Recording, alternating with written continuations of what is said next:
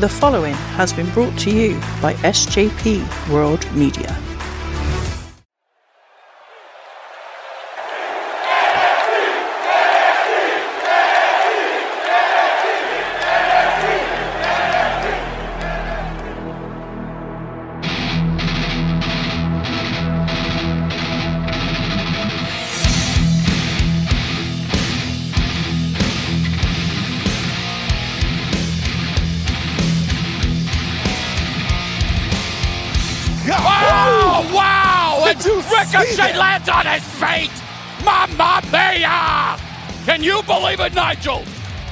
No one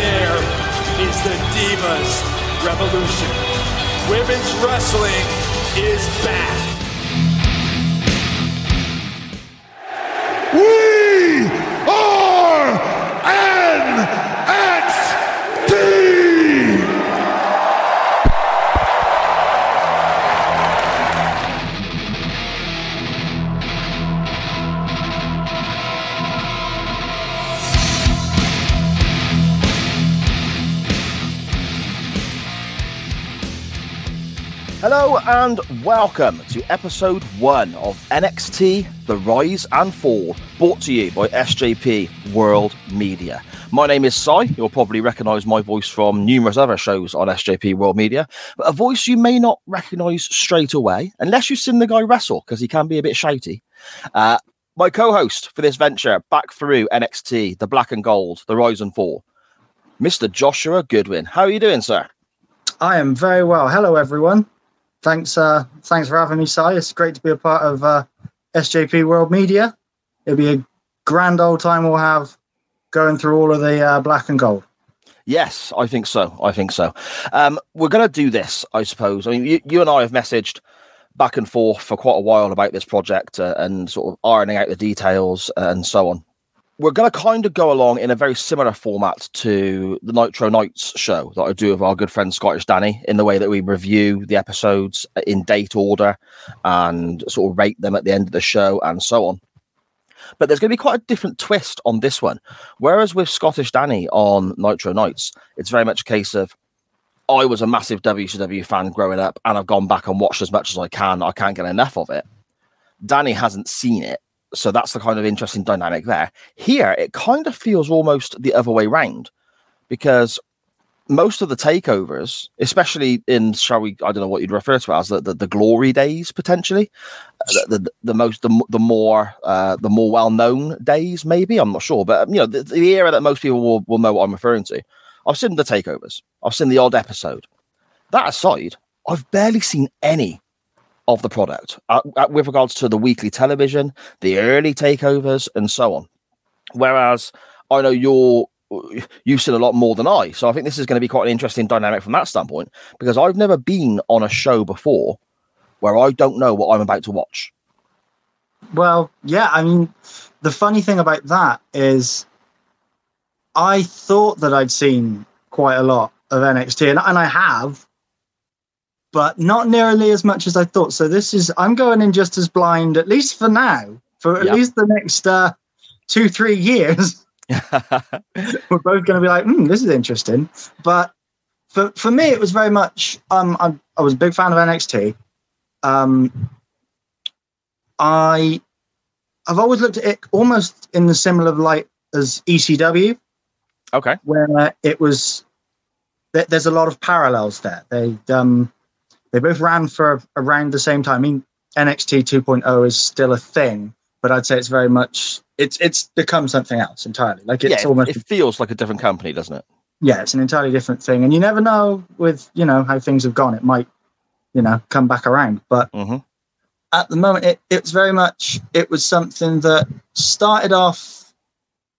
It was sort of just spare parts and you know cobbled together, and it's like you know well we've got some people from you know the indies and people who we don't really know what to do with, and we'll just sort of get them on the show, and we'll hopefully build some people. Um, you know, out of the ashes of FCW, which was like the developmental territory of the time, Mhm. um, and then sort of grew and developed into something and wound up very much its own identity, and well, in just grew some stars like Yes. absolute like household names now in terms of wrestling have come from NXT and not not just like the guys that started off as the indie darlings, like people who started from Zip. And I, I also think it'd be interesting to look at some of the people who crashed out, if that makes sense. It's Yeah. like some- Yeah. some of the folks who like that so the first episode here like it was interesting seeing the people in like the opening package because those are the guys who they're like these are our guys. These are the ones. And some of them definitely like you know you had Bray Wyatt Seth Rollins will get into it but there were also guys and it was like I mean I know you because I know wrestling but yeah you didn't work out and it'll be interesting to see because for some people it's just bad luck. Mhm. and it was like mm, yeah Yeah, definitely. I mean, this first episode, which we'll come to in just a moment, there's quite a few of those that I want to touch upon with regards to guys working under different names. And I'm kind of looking at them and I'm thinking, where do I know that dude from? yeah and I've, I've, I've, I've ended up having to Google that, and then it comes up with the, the more famous persona that they worked under, and I'm like, no way. And it, you know, and I, I, that was one of the biggest plus points for this episode for me. I enjoyed it so much from that aspect. But you're right. I mean, NXT does. It did kind of become its own its own phenomenon, didn't it? It was, uh, and the fan base again. You're you're likening to ECW. The fan base is something that I pick up on with regards to that because the ECW fans are quite well were quite notorious for being fanatical and passionate and so loyal to the product. Uh, I think NXT had a group of fans or had a following, then shall we say, that kind of ticked a lot of the same boxes as well. And it, it seems to be quite often that when you'd have a, a a takeover on the same weekend as a big WWE main roster event, the sort of internet wrestling fans who are still relatively a small minority in the amount of people that watch wrestling, they were very much a case of NXT was superb, main roster show was not for me. So I think that grew the kind of you mentioned indie darlings tag there. I think it grew some of those those individuals as well because they were doing their thing on NXT and uh, older wrestling fans as well. I think sort of levitated to that. I guess. I mean, I enjoyed what I saw on NXT more so than the main roster because it felt more niche and directed at what I wanted. Whereas the Mhm. main roster is so broad, they're trying to cater for so many, so many different age groups and uh, people who like I don't know brawling and people who like some high flying stuff, people who might like more the cartoony storyline aspect. Whereas NXT felt a little bit more stripped down and, and more niche to my own personal tastes. Have I explained that correctly? Mhm. Does, does that make Yeah. sense? yeah, I think so. I think um, there's a few things to unpack there. Um, but I think for, for one, I agree absolutely that the um, NXT crowd at a certain point becomes like that, Mhm. its own thing, and it it gets on board with pretty much anything that they're given. But at the same time, they're given things that the you know the higher ups know that the sort of thing that they'll like, and Yeah. it's it's very good. But then at some point, it can be to the detriment of the bigger picture. Like you know, when guys go to Raw and SmackDown, some of them take off, and some of them say, "Eh, you know, it it didn't take in the same way as it did with NXT." And I think it would be interesting to see to be able to look at that and be like, okay, so why did this guy maybe not work out on a bigger s on a bigger stage? Yeah, totally. Uh, um, it's going to be for me fascinating, almost doing a sort of where are they now kind of aspect with people who Yeah. took off, uh, who maybe had, shall we say, for want of a better term, ropey gimmicks at the beginning, to then finding their feet a bit more with something else and, and becoming stars in the main roster. Those that you mentioned as well, that kind of fell away for whatever reason, it didn't quite work out for them, uh, and then others who were huge in NXT, and this is something that obviously there was there, there was massive criticism of, of Vince McMahon and and the main roster and so on. Huge stars in the fans of NXT's eyes, getting their chance on the main roster and it not working for whatever reason. So I think that's going to be really interesting as we go through the shows, uh, you know, the weeks and months and years eventually of, of what we're looking at. Uh, before we get on to the actual episode of NXT we're looking at today, do you want to let everybody know a little bit about your own background? Because you're not talking just as a fan of wrestling, are you? You've actually been in the ring yourself to, to, to, to a very good extent. Uh, and I mean, I've always enjoyed watching your work. Some people may recognize you from, from a chat we had for my old show, the SJP podcast, going way back when. I mean, that show's probably going to resurface soon on the main SJP feed because a lot of the old shows are coming. Basically, people have asked to hear them again, so I'm putting them out five at a time or whatever on the on the main feed. So that show's probably going to come back up soon anyway. But for those who aren't aware, you just want to give us a little little bit of a background of yourself and your own background in in the ring, I suppose? Sure. Um, you're you're too kind, by the way. Um, but yeah, I mean, we we had a chat about a year ago, maybe a little over a year ago, I think it was. Mhm. Um, in terms of me, um, I've been wrestling on and off for a while. Um, I am the other Heritage City hitman, basically. Uh, and yeah, I've been bouncing around, throwing myself at the floor for you know, a while. So I think I'd, I'd like to think that I'll be able to give somewhat of a different point of view Yeah. on some things. Um, and yeah, I think, and also the the fun thing, as it were, is that there'll be a few people who will actually be able to throw in some personal anecdotes about. So you know, just to Yes. just just to big league everyone, you know. excellent stuff. Excellent stuff. Uh, yeah, I mean, like, like I said, I, I love the Heritage, Heritage City Hitmen. Uh, when you know, seeing you for Evolution Wrestling in Gloucester and so on, it, it, it was superb. I've still got my Heritage City Hitman T-shirt in the wardrobe, and that I'm just probably a few pounds too big for it now. But you know, maybe I- someday in the future I can trim back down to it. I've I've got the same problem as it happened. right. uh, our, I suppose, NXT watch back, look back, however you want to word it, uh, is going to be very much based upon, I suppose, the black and gold era. So we're going to start today with the first episode that was broadcast from Full Sail University, which was June the 20th, 2012, and basically run from there. Where, because again, talking about NXT 2.0 now, that feels like something different. Before this, NXT felt it's something all- different, didn't it? It's almost 3.0, isn't it? Yeah, I guess When you're you right. think Yeah. about it, because Yeah. the first one was very much it, it was sort of a game show, Mm. for want of a better word. Like, and uh, obviously that in of itself produced some interesting characters, and you know Daniel Bryan, Brian Danielson got his uh, break, as it were, there, and so a lot of names, and that that actually might also be an interesting conversation one day to see, like, you know, where are they now on all those guys? Yeah, But- yeah, definitely. you know, one one thing at a time. But again, it, this is the thing we're talking about. Where are they now, and so on. It's not like I suppose. I suppose you know, time is is what it is, and and it, it feels like time moves quicker in certain aspects than others. Mhm. I think of if somebody says to me, you know, old wrestling, and they want to have a conversation about where people are now, just because of the nature of the beast, my age, and what I've what I've watched and so on. I I think back to Jim Crockett Promotions, the NWA, and so on, and that's when I'm thinking about going back to older wrestling. That's kind of my kind of my kind of wheelhouse. NXT, it feels.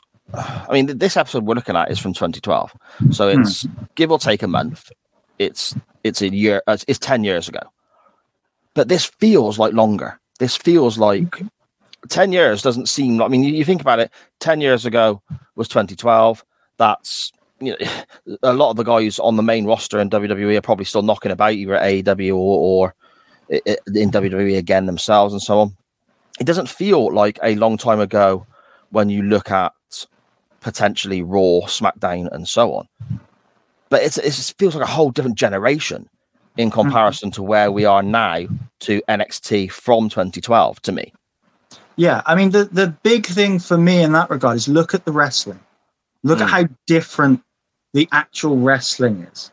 Like not, not so much the moves, but because we've had a very much, I think, with AEW and some of the influences from Japan, there's been like a to coin a phrase, a paradigm shift Yes. in terms of like the wrestling. Like there's been a whole new generation of wrestling, and I think it's it's taken place over these ten years as well. So that it could be interesting to see where that transition because I actually think that NXT played a big part in that as well. Yeah, I, I think you're right. I, I think without NXT, there's potential. Well, I think without NXT, there is no AEW. Mhm. Uh, um, I mean, that's a that's a whole different podcast breaking all that stuff down. But for me, just to sort of bullet point it, without NXT, I don't think there is an AEW. I don't think the likes of the Bucks, Omega, and so on get the eyes on them in Japan that potentially helps them come over here over to the states and, and set up AEW because before before you know th- th- these guys were wrestling in the states beforehand. Omega was in in a way in nxt before it became nxt i suppose. And the bucks obviously were in tna and so on. So eyes were on them in the states beforehand but it was never to the same level. I think nxt jericho going to uh, new japan to wrestle omega all of these things happening when they do it's almost like a perfect storm to create what we have now with AEW, and then what we ended up with with NXT uh, as well. It, I think it's sort of all kind of each one added a bit to the pie that got stirred up and exploded into this crazy period over a few years. Where to me, it's the best I can remember wrestling being in my lifetime as a Mhm. watching fan. There's uh, it's certainly got we've got a lot of things to look at at the Mm. moment. There's there's definitely a lot of content.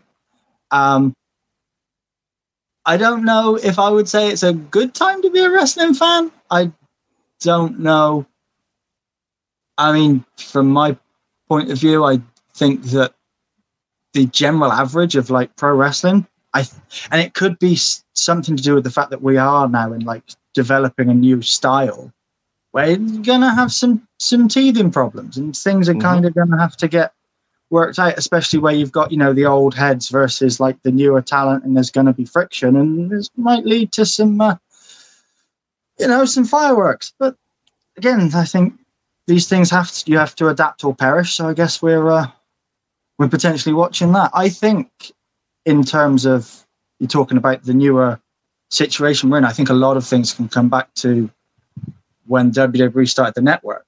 I think that a lot Yeah. of it, it was the the big bang of a lot of things that have taken place without I'm, I'm absolutely certain that you know when they launched the network they weren't thinking well this will spark off this will result in a big number two promotion Yeah. you know? I can't imagine that was something they thought especially desirable. Um, but yeah, I definitely think that's the genesis from a lot of things, and I'm sure it'll some, is something that uh, I'll bang on about for uh, a while at some. It is interesting as well from that standpoint. I, mean, I know we're, gonna, we're sort of digressing a little bit here, but talking about the old heads and the young heads butting butting heads, so to speak, and, and the changes in the business and so on. It is always interesting to me when I hear people moaning about the style of the Bucks uh, uh, and so on, and it's not this, it's not that. But then you go back, I don't know, to the early to mid nineties. People were telling Shawn Michaels to slow down you go back a bit further than that with the likes of Steamboat and Flair in '89, and then even Flair in the early '80s when Harley Race was the NWA champion in in what would it be '81, '82. People were saying Flair needs to slow down, and it's just that it seems to always be on a cycle somehow that you tend to have these kind of generational discussions or generational butting of heads, I guess, just on different levels potentially. Yeah, I wonder what Ed Lewis would think of NXT. yeah, But but used, used to be that um, you know people would chew out Ric Flair for hitting the ropes before the match started because it exposed the business. So yeah.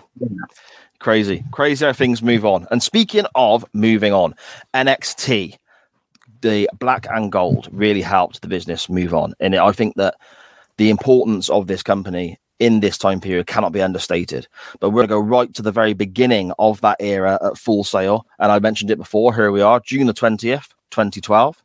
Uh, we have a slightly cheesy Americanized intro, I guess, talking about how this is going to be the future. But I know if I'd have seen this in 2012, I would have loved this.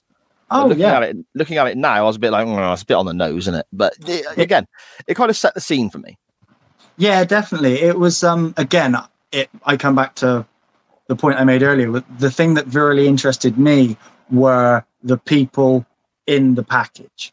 In Yes, terms okay. of the, the folks you saw. So, uh, so you had Bray Wyatt, Jason Jordan, The Ascension, uh, Leo Kruger, Seth Rollins, Cassius Ono, Ricky Steam, Richie Steamboat, rather. Mhm. Um, and those and like those were just some of the guys, and it was like these are the guys. These are the ones that we're anointing. These are the people who are going to matter.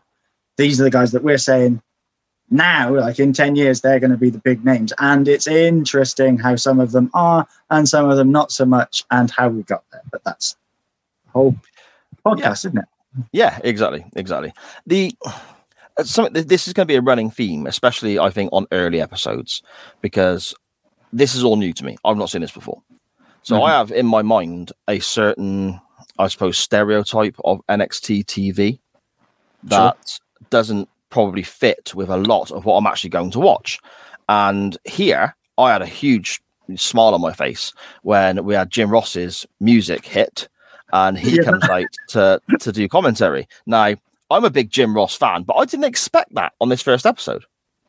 I, I think it was very much we want to give it a shot in the arm. We want to have some people. We want to have some people that uh, you know the audience are familiar with, which I think is also why we wind up with the main event we have, which we'll get to. Um, I, d- I also think it's interesting. The whole it, the future is now, and the first two people we see are Jr. and Dusty Rhodes. Yeah, yeah, that, that's a good point. I mean, Du- Dusty comes out because he is the um, interim general manager. They're calling him. aren't Yeah. I, I don't know why they would have made him interim. Maybe they just they're like, we'll, we'll come up with a permanent one at some point, but we don't want it to be you, Dusty. Yeah, Um, perhaps, I don't know perhaps were just a bit unsure of where they were going. I suppose maybe I don't know, but I mean, Dusty Rhodes, what an entrance theme that is! It doesn't matter what mood I'm in. Whenever that comes on, I, I can't help but sort of tap my foot and hum along to it. And I know for a fact tonight I'm going to be making dinner and so on for the kids. I'm going to be humming that music as I'm doing it because it's just going to be stuck in my head now for days. yeah, it's uh, it's one of them, tru- truly one of them wonderful uh, things, and one of the things that we can thank WWF for or WWE. Yes, You know, we have we blame them for the polka dots, but when you think of Du- but when you think of Dusty, he's wearing the polka dots, whether you like it or not. Even yourself as a Jim Crockett fan, they're still in there. Yeah, it is true. It is true. I mean, I don't, I get disappointed if I watch old Jim Crockett stuff and Dusty doesn't come out to that music. To be fair, Yeah. Um, we do get a little, I suppose, vignette video package. I, I guess here straight off the bat, talking We're- we're- about a new star. Yeah, we're, we're going to get a lot of those, so uh, Mm. strap in for them, audience. But this is Bo Dallas. Now, obviously, I, I Oh. remember Bo Dallas from the whole uh, positivity. Um, you you must believe and, and so on. That aspect, that's where I know Bo Dallas from. So this was really interesting for me seeing him because certain aspects of that vignette, he was it was intersliced with with him doing uh, you know, moves and, and so on, and the music blaring and all that. And then there were moments where he was simply just sat down talking, and he had that kind of southern drawl accent to him a touch, which I which I quite liked because it seemed to add a bit more character to him as he spoke. And he had, of course, he's got that massive, crazy, toothy grin, hasn't he? That sort of becomes part of his trademark in later later years. But yeah, this, this was to me quite an interesting start because we had that vignette, and then he actually opens the wrestling aspect of the show, and I guess the wrestling aspect of of our podcast, doesn't he?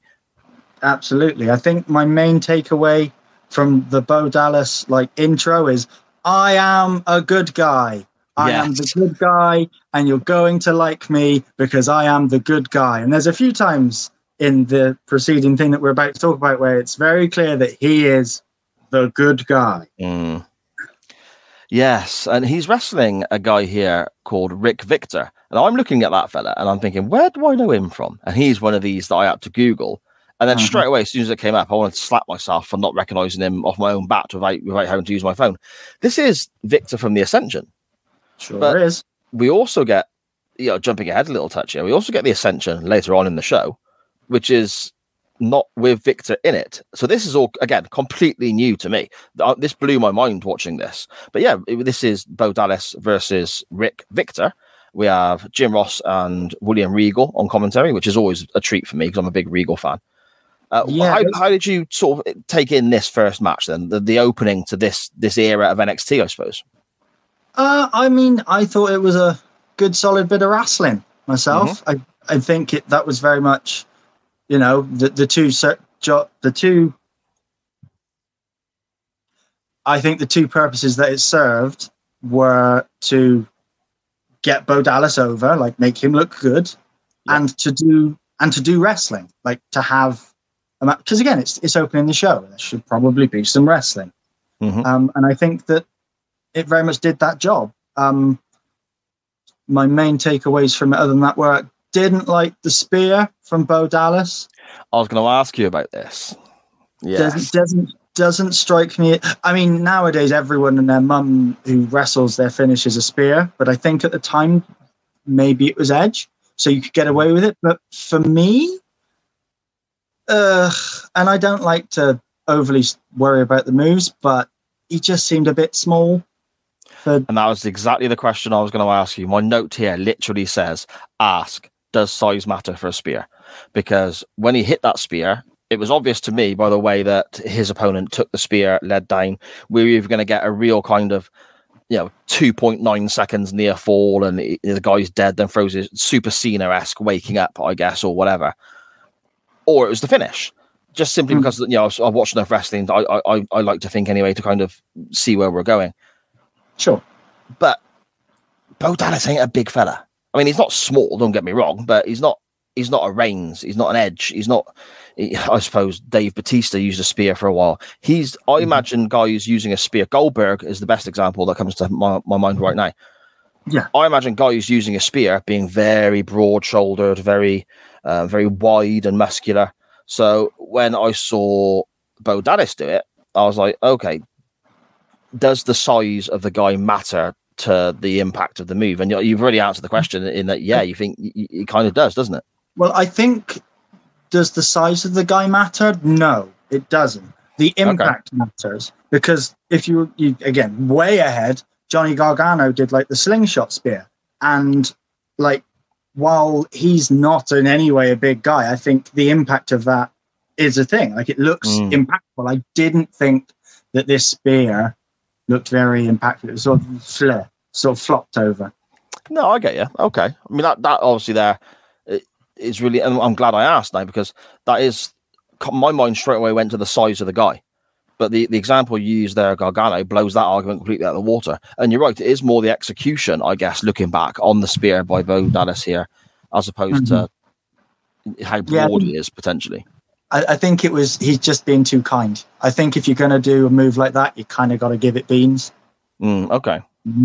And and the Yeah. thing is as well, like the move that preceded it was it. I think JR called it a power slam. I think it was a belly to belly, and it was like a snap. And that was like I'm pretty sure that becomes like a move that he uses as a finish because it look it looks like you know real snappy. And obviously, uh, the only guys I can think of used to do a belly to belly like Magnum TA and Shane Yeah. Douglas. They were bigger guys, but the impact of it was sufficient. I I looked at it and went, yeah, that could be a finish. Yeah. Okay. Yeah, make, that makes a lot of sense. Makes a lot of sense. And again, I suppose these are certain moves that, I mean, with the super kick, the DDT, these are certain moves that should, to me, be a finish, but over hmm. time have been watered down, maybe, you know, with, with overuse. And you mentioned the belly to belly there. Magnum TA won, you know, the United States Championship with that sort of stuff. And it was seen as being a move that literally killed off the opposition now you see a belly to belly suplex, it's just kind of like, okay, it, it almost feels like a transition to something else. And I feel we're getting that way with other bigger moves now with regards to, I mean, Shawn Michaels won five, five world titles with super kicks, but you'll see 15 super kicks a minute in AEW. It's kind of, I know it's Yeah. progress and the wrestling business changes, but it kind of sometimes I think certain, uh, the, the DDT's one, you're dropping a guy on his head. Yeah, Should that be the end, I guess.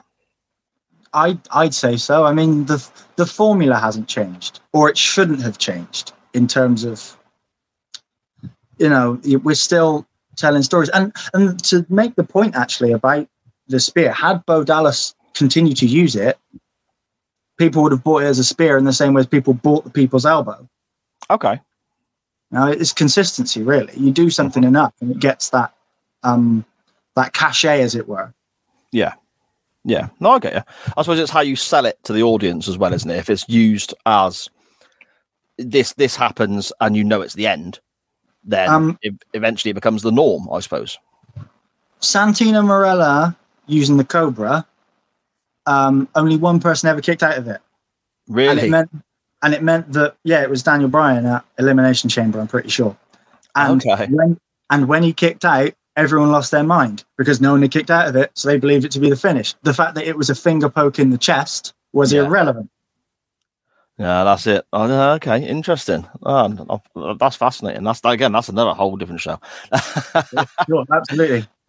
Um, we get another little video package here where we're told that, and I'm excited about this.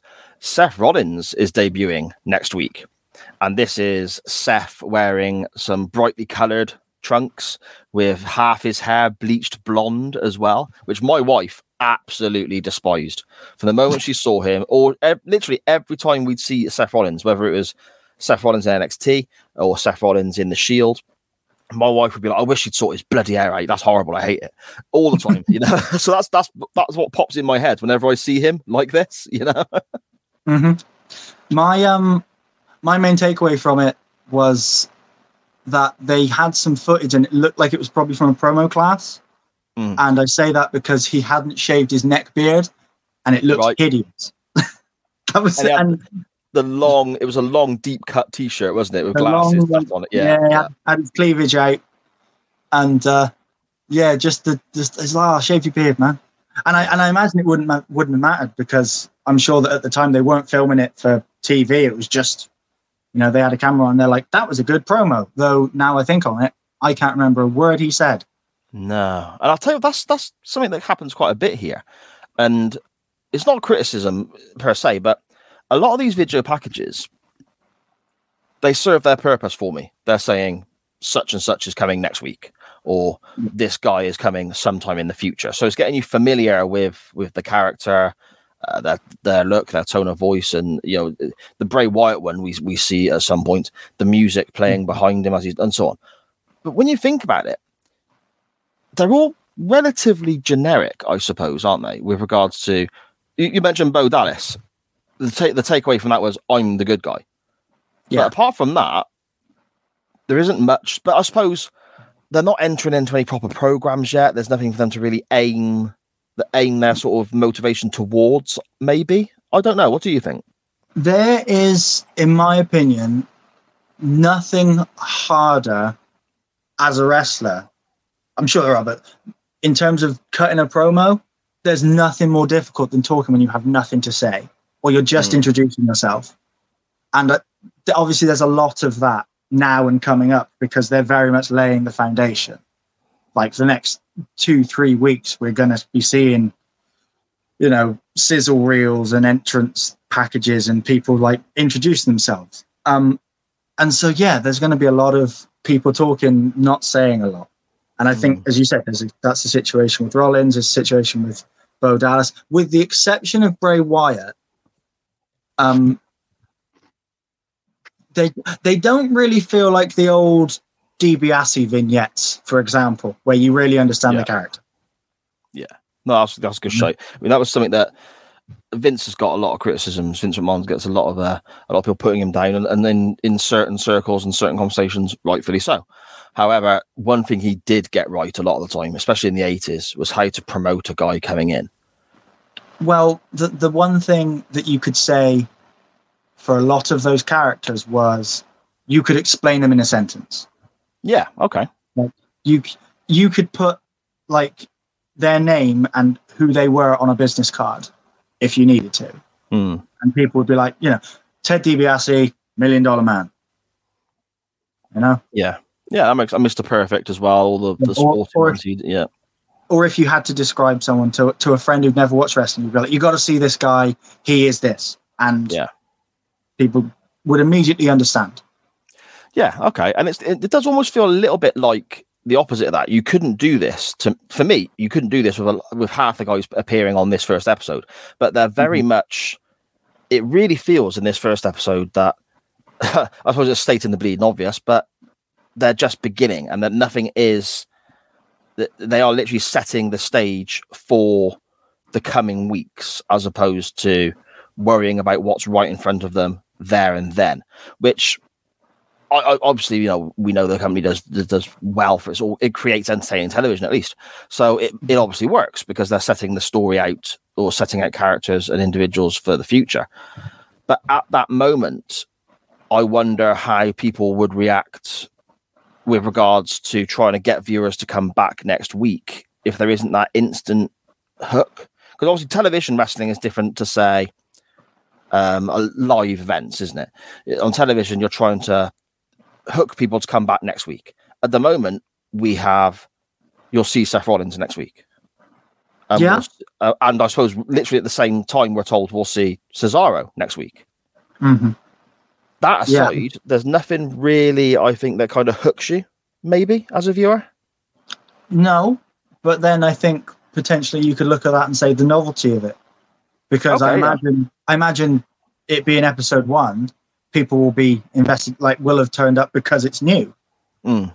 Because people do that, you know. You Tesco opens up down the street, you'll still go because it's a new one. You know it's in Tesco. yeah. um, and I mean, while it didn't say a lot in terms of Seth Rollins or Bo Dallas, I mean, Bo Dallas is a difficult one, and actually is Seth because they're not just gimmicks. Like, you know, they're not a character that can be explained in one word Mhm. or two words. I mean, and so I think the thing is with with the package with Rollins, like, even though it didn't say much, I'd still be interested. I still think it created enough of a buzz Mhm. that people would be like, "Well, I'm going to turn up tomorrow, turn up tomorrow, turn up next week to see Seth Rollins." Yeah. I Okay. think I think that you know. I mean, I don't know. What do you think? No, no, yeah, I, I agree. I mean, Mm-hmm. one of the notes I've got for when we sort of summarize the episode, to be honest, is there's enough there to make me want to come back. But I can't tell you specifically what it is that makes me want to come back. Well, I guess that's not really what they need to worry about. Just that you No. come back. Yeah, no, you're right. You're right. Okay. Uh, yeah, so Seth Rollins and Cesaro are to debut next week, we're told. But here we get two familiar faces for me, two guys I actually knew, which was great. Damien Sandow, and he is going to, or, or so we are led to believe, he is going to face Jason Jordan. Now, first of all, Jason Jordan with hair froze me completely. He looks like a different bloke. Yeah, that afro. Mm, I think he looks better with the with the crew cut myself. Yeah, one hundred percent, one hundred percent. Um, Damien Sandow comes out and basically he's got the microphone, and I, I'm a big Sandow fan. I think this guy is superb. Oh, he's Such great brilliant. character work, and you know he's so good. And he's he's explaining how he's the intellectual of NXT, and he's above everyone when it comes to education and so on. And then he basically just explains that he's not going to lower himself to wrestling this ignoramus, which I thought was a great choice of words, and then just hmm. buggers off. And that's that. Yep. Typical Sandow fare, really. I mean, this is hmm. what he did when he was debuting on SmackDown for a few weeks. Right. and so, okay. and I think again, it, it while it doesn't do much for uh, Jason Jordan, it does introduce him, and it reintroduces Sandow because Sandow's obviously already been there, but you know it's a good indication. Okay, so Sandow's going to be around. So, Hmm. and again, that's something else where I think, as funny as it sa- sounds to say in 2022, they're borrowing some of his star power to get people to come. Okay. Um, Okay. How do you mean? It, well, in that he was a guy from SmackDown. People Right. have seen, you know, I've seen him on the telly. I've not seen Seth Rollins on the telly. I'm going to Yeah. come and watch Sandow if I don't come and watch, Ro- and then I'll see Rollins as well, and then he'll make me And then stay. hopefully that's the hook. Yeah, I get you. No, that makes a lot of sense. Yeah, that makes a lot of sense. Uh, something that we do get during this Sandow promo though is is something that it kind of feels like it's died out over the last year, eighteen months, two years, and I'm glad it has. It's the bloody what chant. Now, Yeah, obviously this is a step away from what we're looking at, but it, it's part of the show, so I, I, I think we, we should touch upon it. The what chant. What is your feelings on this? Because this dominated interviews and promos on WWE television for years. I personally think the more things change, the more they stay the same. I think we've we've just got different ones now. We've got one Okay. for you know? Yeah. And and you're always gonna have that. I think you're always gonna have elements of the audience who would like to be part of the show. And then you've got elements of the audience who want to be the show. If that makes sense. Like Yeah. and uh, it's a drag though, isn't it? Yeah, it, it it ruined for me certain promos that could have been more special than they were. I mean, Austin doing doing it, it was part of his character. Mhm. It worked, but when it kind of bled into other people's promos, even when Austin wasn't there anymore, he'd retired and he, he was long gone. You had maybe people who weren't as confident on the microphone as maybe some of their peers and you mm-hmm. had these fans shouting what at them and almost getting them tripping over their words and so on. And now, don't get me wrong; these are people who are who are paid to do a job. They're out on television. The, the fans have paid their ticket ticket money to come in and, and whatever. But as a viewer sat at home, I was just thinking, "I'll "Oh, shut up and let them speak." It wasn't like being booed as a heel. It felt a bit different, maybe. Yeah, absolutely. I think the other factor that came went into that was the scripting. Mhm. Because there's a particular cadence to how, you know, WWE's verbiage has been for at least the last 10 years, if not more. And so it was very easy for fans to do that. Very easy for fans to pick the periods. And if you were, you know, more confident on the microphone, you could get rid of that stuff. You could kill that stuff out. And I mean, it's it's like people heckling a comedian. If you're a good comedian, you're going to get rid of those heckles pretty quick. Yeah. If- okay. You're coming up, that's a problem. And I just think it's, you know, it's just some, it's just an element of the game. Mhm. If that makes sense. Yeah. but as a but as an audience member, much like a heckler at a comedy show, you just want them to die in a hole. Yeah. Okay. Fair enough. You just want them to go away. Uh, we mentioned the Ascension earlier on, and here we get a promo again, a little video package for the Ascension, and they're actually in our next match as well. But I, again, this is a big, a, a big eye opener for me because I looked at Viktor in the opener and thought, okay, the Ascension aren't a thing yet. And then we get this video package for the Ascension, and everything's dark and gloomy, and there's flashing lights here and there, but you can't quite make them out, and so on. And I'm looking and I'm thinking, has he wrestled in the opener? And now he's in a tag team on this. uh, What's going on? It took me a little while to twig it weren't the same guy, and the Ascension were already a thing without Viktor being part of them. And it, it I, I sort of had to have a real look. I, I recognise that guy who who's Oh, there. You you'll have seen that guy Yeah. probably in probably in person, right? Yes, exactly, exactly. And, and- and basically, the, the the individual who is one half of the Ascension here is named Kenneth Cameron. Mm-hmm. uh, but people may know him better as Thomas Latimer or Bram. I guess is the name that he went under for a long time as well. And Yeah. I don't, I, I, I, you know, to be to no surprise at all to anybody, I don't remember this whatsoever. Yeah, um, I always knew them as Konnor and Viktor. Um, I knew of the original iteration of the Ascension, but just because, like, I I guess I know that kind of thing. Um, Mhm.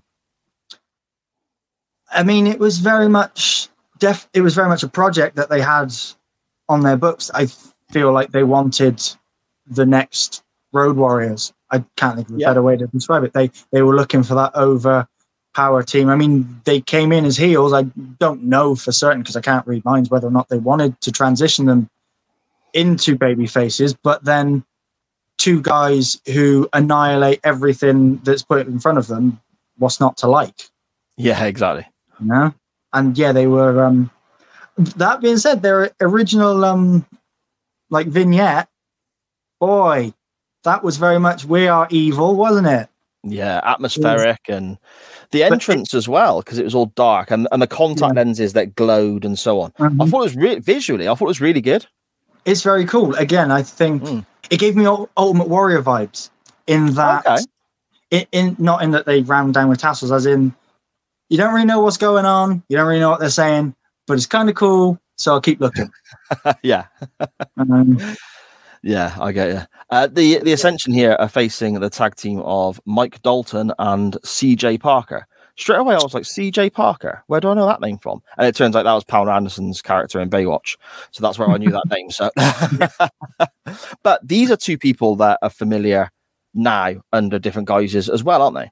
Again, look at this match in 2022, and you've got Tyler Breeze and Juice Robinson Mm-hmm. getting spoilers here for people who haven't watched the review, uh, getting annihilated by the Ascension. Yeah. You know, you've got the, I believe he's the US champ in New Japan, and Tyler Breeze, who I don't know what he's doing at the minute, but he's been doing a lot. Mm. Yeah, I, I like Tyler Breeze when when he becomes that kind of, Uh, I suppose, model character with uh, the selfie stick and so on, because that was unique for me. The first time somebody came down with a selfie stick and you could see it on the screen behind them and so on, really clever. But seeing them here, already active in the company, Tyler Breeze mm-hmm. more so, because obviously, you know, Juice Robinson goes off to do other things, but Tyler Breeze here, already in the company mm-hmm. under a different name in a tag match, getting destroyed by the Ascension, but not the Ascension as I remember them. It was just the whole scenario was just so weird. But again, I, I loved it because it was a case of this is all new to me. And, and that's it takes a lot for that sort of thing to happen to me as a wrestling fan now because I've just spent so much of my life sat in front of a screen. So sure. I mean, I again, I I enjoyed it. It was exactly what it needed to be, which was you know smashing these new guys over. We saw the debut of the Unicorn Stampede. Not that not that the New Day were doing it. I remember that. Um, again, don't want to be a stickler for moves because I don't really care, but at the same time, didn't care for the tag finish. Thought that thing was garbage. oh, what was the name they gave that? We. Downcast. That's it. Yes. Yeah, it kind of anticlimactic maybe is a word you could use because they're this t- team that's overpowering people and it just didn't It it didn't. it didn't it seem as big enough of a deal. Didn't fit for me. No, it didn't fit. Mm.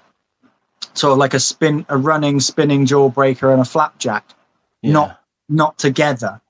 Mm, no. Yeah, see, I'm a big fan of seeing tag teams. The whole purpose of, of tag wrestling for me is not the whole purpose, but a big part of it, sorry, is seeing the guys work together and have moves that require two people. That to me is a big part of what separates it from other types of wrestling.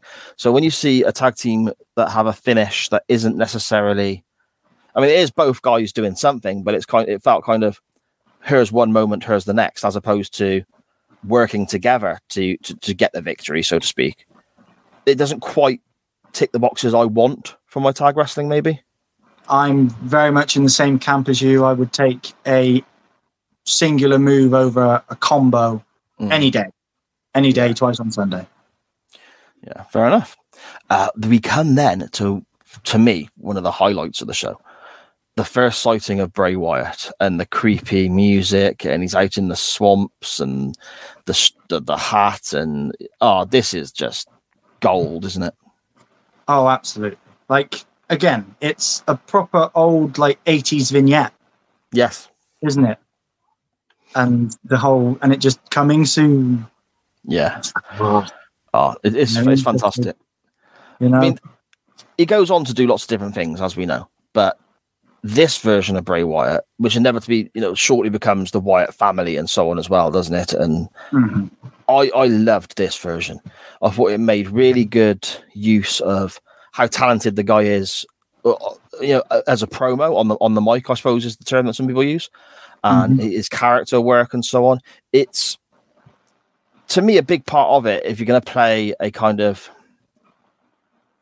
I, I, I suppose 80s style character, not meaning it's dated, but the fact that it is proper character work, which you don't get it's a- it's a gimmick. yeah, okay, okay. I- I- uh, you- you're having a real, a proper gimmick, then you need some real acting chops to make this believable. And I don't doubt for a second that Bray Wyatt is this guy. I I, I, I buy in completely. Yeah, the, he's he's uh he's been watching Cape Fear. He's been doing his research. Yeah. Yeah, Yeah. definitely. Oh, it's, it's so good. I can't wait for that to, to, to come to fruition Yes. and see him debut and so on. hmm It's definitely the iteration of Bray Wyatt that I care for the most. I do feel it jumped the shark at some point. Right. Okay. But, yeah. I, I did, but this Bray Wyatt, this Bray Wyatt, lovely. Yeah, Creepy. Yeah, oh, Yeah. just so good.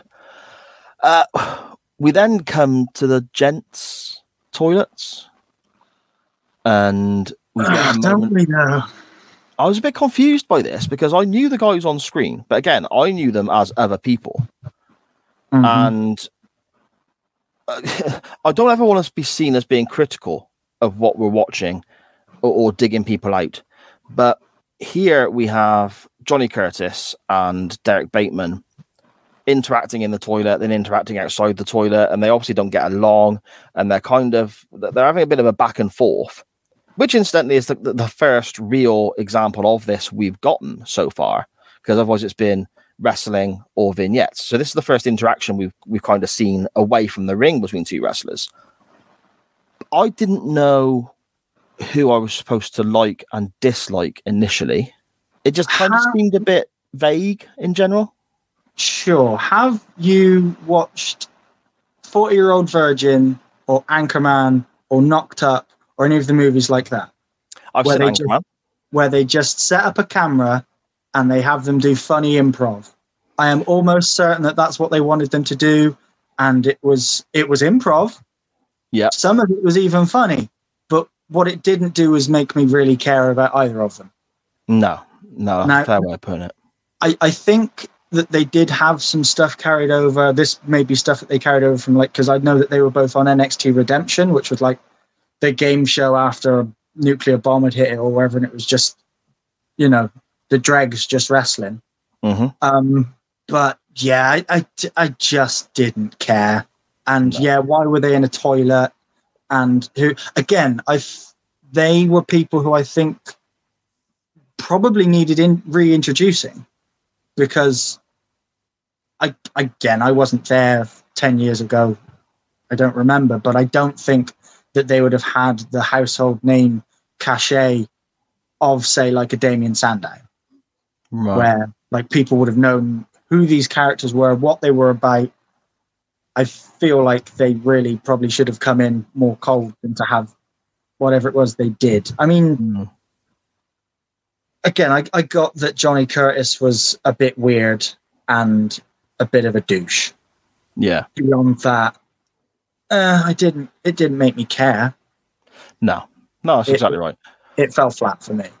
Uh, and Johnny Curtis and Derek Bateman, for those who, who are unaware, are EC3 now and Fandango in, in some point in the future from this point as well. Re- to me, Regal here, though, shows how brilliant he is because we come back to the commentary and the ring and, and the, the, the arena, the hall, or however you want to word it. And straight away, William Regal on commentary names both the guys Mhm. and starts putting down the heel, saying that he'd smashed him in the mouth. And so, so instantly, Regal, within 15 seconds, has made me gather up. Uh, he's, been, he's been more informative, I suppose, than the whole the whole segment itself. I- instantly know, okay, this guy is this guy, he is this person, and they're going to square off at some point in the future. I, I got a bit more of it once Regal had kind of tidied it up a touch, maybe. very much he he condensed what they were trying to do with their minute and a half improv into you know a sentence Yeah. Yeah, definitely. That brings us then to our main event. And I'm going to butcher this guy's name purely because it's got lots of syllables and I'm rubbish at that sort of thing. But we have the son of Mr. Perfect, Michael McGillicuddy. That's right, isn't it? and he is facing product of the dungeon in Canada, Tyson Kidd. Both guys, huge amount of pedigree there, you know, family histories and so on for a little while again i was unsure who was the face who was the heel but very quickly it, it was made clear to me. And that's more my hang up i suppose having watching this for the first time as opposed to the guys in the ring. But know for a main event I, I, I was expecting a little bit more in regards to name value potentially. But Mhm. as far as the match goes i enjoyed this. Absolutely. I think it was the first real competitive match that they had on the show which Mhm. again i feel like it kind of that is what it is because they're very much laying the groundwork. They need to get, they need to, you know, bring some people up, which means you know you're gonna have, you don't have to have like squash matches, but you know, some people got to look good, some people got to look less good. Yeah. Um, I think again, looking at it from that 2012 prism, McGillicuddy and Tyson Kidd were two guys who would have been more recognised than some of the people lower down the card, which I think again is why you have that as your main event. Um, which again, you look at it today and you go, "Wow, that, that's interesting to see uh, some of the guys underneath." You know, Curtis Axel and you know Tyson Kidd. Um, but yeah, this would be one of the examples of when I was saying about how wrestling's so different. Uh, these guys, like all of the wrestling, again, it was really solid. It was really crisp. They didn't go overboard with anything because it was the main event of a TV show, but it was all really solid. Again, it was two solid wrestlers doing like really fundamentally sound wrestling. You know, I, again, I think it was fairly technically based. Um, I had one gripe I remember, which was that Curtis Axel put on the sharpshooter wrong, and Oh, yeah. not not that that didn't bother me. What bothered me was that Tyson Kidd sort of held his own foot there when it when he could have moved it away and it just been a single leg crab and it would have been fine. And again, that's if that's the only thing I can nitpick, it's not so bad. But it did sort of take me out, t- took me out of it for a moment. Yeah, no, I get you. I get you. I mean, there is some good stuff by both guys here. We, we early on we see a lot of hammerlocks and headlocks and takedowns and go, and that, and that always you know starts a match off well for me rather than just a tie up and they separate. And so there's there's a bit going on straight away. Mhm. Uh, Tyson Kidd, I've not seen masses of. I think I, I don't know whether I just wasn't watching in the right places when he was you know get breaking through and having his, his moments of success. I remember him in a tag team with the British Bulldogs' son for a period on the main roster, Mhm. and then there was an injury that obviously you know has, has seen him not return to the ring since. So I think I missed his best days potentially from from a watching a viewing fan standpoint. This was I was, I was really impressed with him. I thought this was great. Yeah, I think everyone missed his best days. I think he was hamstrung with injury. I think that he was woefully underrated by the people running the show. Um, he did have a run as a team with Cesaro that was good. Oh Um, yeah, I remember that. Yeah, but like again, he was just again he was one of those missed opportunities. I feel because yeah, he his wrestling was awesome, and he had a lot of. So for me, a big thing that's missing from wrestling today is everyone's got the moves. Like the moves are wonderful, and they're getting more and more death defying. It's the connective tissue. It's the stuff in between moves that people don't necessarily like pick up on. So Logan Paul wrestled recently. There's a big divergence, but and everyone's raving about like how well he did, and he did. He did very well for someone who's it's his it's his second match. But it's that stuff in between. So throughout Tyson Kidd's comeback, whenever there was a break in play, he still sold the offense that had been you know dealt to him by McGillicuddy. It was still there, and I think that's something that gets missed a lot now. Things like that, where you watch a lot of wrestling now and it's very much okay it's my turn to hit moves da da da da da i'm going to go a thousand miles an hour and hit my stuff because this is what you know what's going to get me what's going to get me noticed. Hmm um but i think without that connective tissue the story falls flat for a lot of people. And again if you're that person sitting in the audience wondering well why doesn't that hurt anymore that man just got dropped on his head for example why is why is he now fine? Um it, again it's something that i think can take it out of it. It's very much like if you're watching a movie and all of a sudden you see a boom mic swing into focus. Yeah, and it's not stuff that will you'll be praised for but it's the stuff that makes the big things you do that much better. There's a couple of aspects of that that, that, that are pet hates of mine, but I mean, it's not as it's not as in depth or, or going to be as well explained as yourself there because what you said there made so much sense on so many different levels. But it's little things like, for example, if a wrestler is working on the arm of their opponent, and then 30 seconds later, that opponent uses that arm to clothesline them.